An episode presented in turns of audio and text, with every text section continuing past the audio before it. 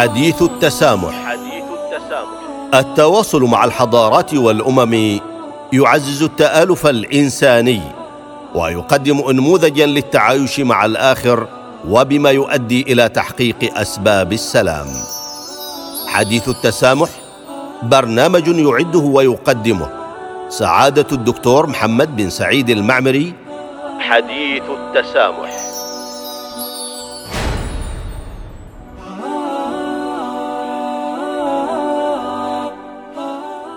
بسم الله الرحمن الرحيم الحمد لله والصلاة والسلام على رسول الله وبعد إخواني المستمعين والمستمعات لإذاعة الصمود مرحبا بكم مرة أخرى في حلقة جديدة من حلقات برنامجكم حديث التسامح في هذه الحلقة نكمل الحديث إليكم حول أثر العمل التطوعي في تعزيز قيم التسامح والقيم الإنسانية المشتركة أو كيف يعزز كل منهما الآخر ويكمله. تؤكد المنظمات الدولية ومنها منظمة اليونسكو بأن الشباب يمثل في الوقت الراهن القوة الديمغرافية الرئيسية في العالم، إذ إنهم يشكلون نحو نصف سكان الأرض تحت سن الخامسة والعشرين، ونظرا إلى أن الشباب بمثابة المعين الذي لا ينضب لتوليد أفكار الإبداع، فإنهم أصبحوا من أقوى مناصر المجتمع المدني وشركاء مهمين للحوار لمختلف الحكومات.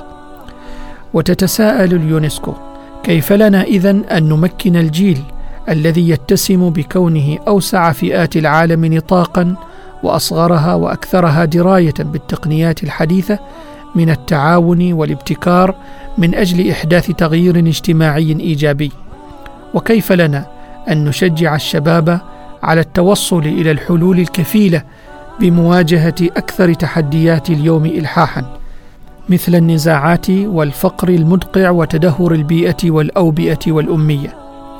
إن العمل التطوعي للشباب هو أحد السبل للمضي قدما إلى المستقبل.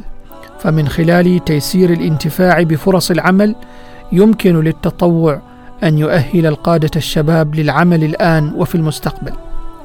وفي هذا الصدد تقول المديرة العامة لليونسكو إننا نحتاج إلى صياغة أشكال جديدة وهادفة للحوار ولا سيما الحوار بين الثقافات الذي من شأنه الذهاب إلى ما هو أبعد من مجرد التبادل والذي يشرك المسؤوليات الشخصية واقتران ذلك بالاستعداد للسماع والتعلم فضلا عن فهم وتغيير وجهات النظر الفردية. وذلك من أجل التكيف مع التحديات الجديدة. وإن ذلك إنما يمثل عنصرا اساسيا لبناء أشكال جديدة للمواطنة العالمية وما يحتاجه العالم اليوم لمواجهة الأزمات الإنسانية وبناء السلام وصياغة نهج جديد لتحقيق التنمية المستدامة فضلا عن تحقيق الاستفادة القصوى من التنوع الثقافي العظيم. الذي تتسم به الإنسانية. وفي قيم منظمة اليونسكو أن الحوار بين الثقافات يمثل عنصرا حاسما ولا سيما عندما يتعلق الأمر بتنوع المناهج الثقافية الخاصة بالعمل التطوعي.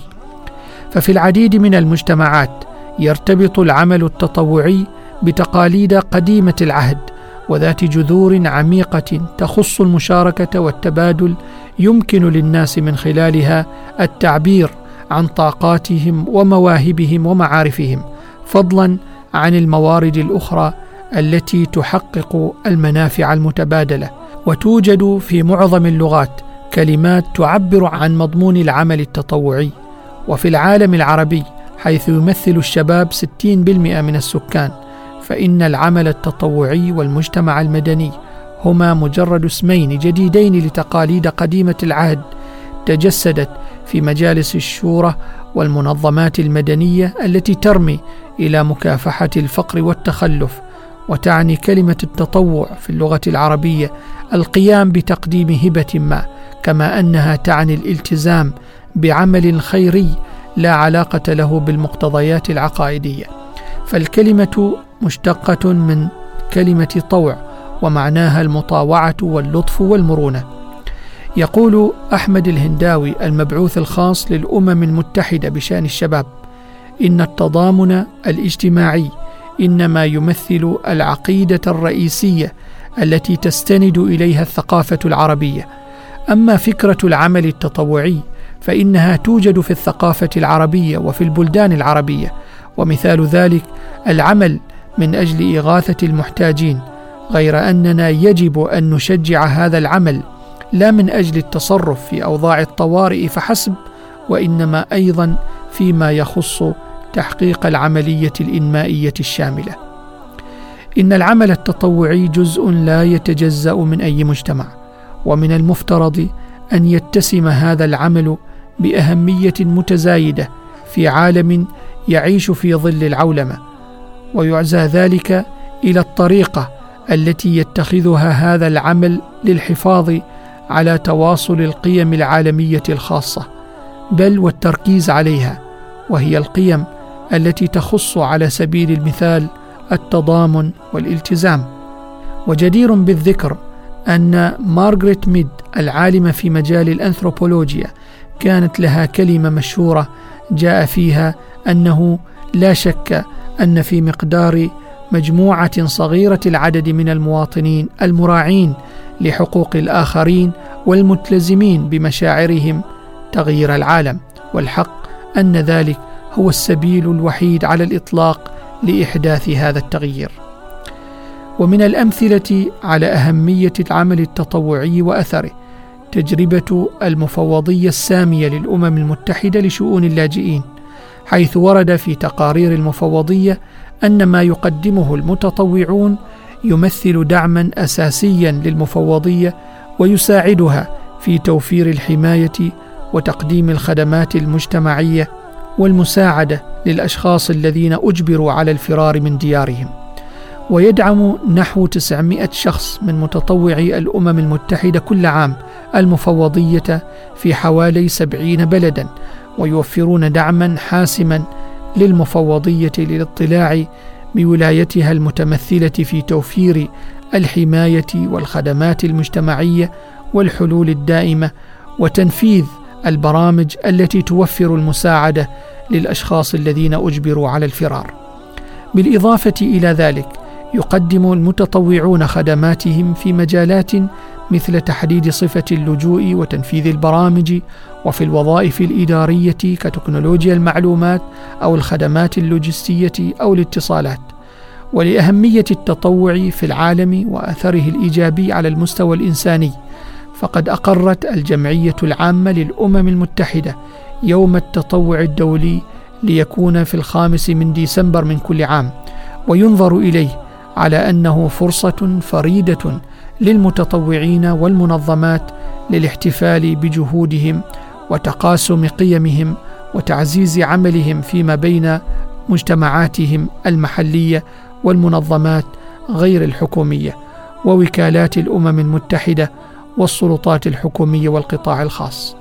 وإلى جانب تعبئة آلاف المتطوعين كل عام يسهم برنامج متطوعي الأمم المتحدة في تحقيق السلام والتنمية عن طريق الدعوة إلى الاعتراف بالمتطوعين والعمل مع الشركاء لإدماج العمل التطوعي في البرامج الإنمائية. يقول الأمين العام للأمم المتحدة أنطونيو غوتيريش إن الدور الذي يتسم بالتنوع والدينامية الذي يؤديه العمل التطوعي سعيا إلى تعزيز أهداف التنمية المستدامة يستحق دعما قويا من الحكومات والجهات المعنية الأخرى.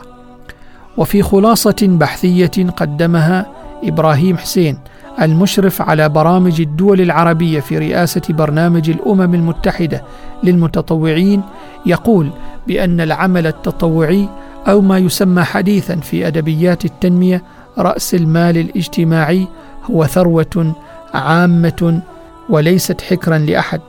هو تلك الروابط التي تقوم على القيم الاجتماعية الحميدة كالثقة والصدق والتعاون والتراحم والتكافل كما أنه الروابط التي يجد المواطنون فيها أنفسهم كأفراد ومجموعات ويسعون فيها لتحقيق ذواتهم ومصالحهم المرتبطة بمصالح المجموعات التي يعيشون فيها وبها.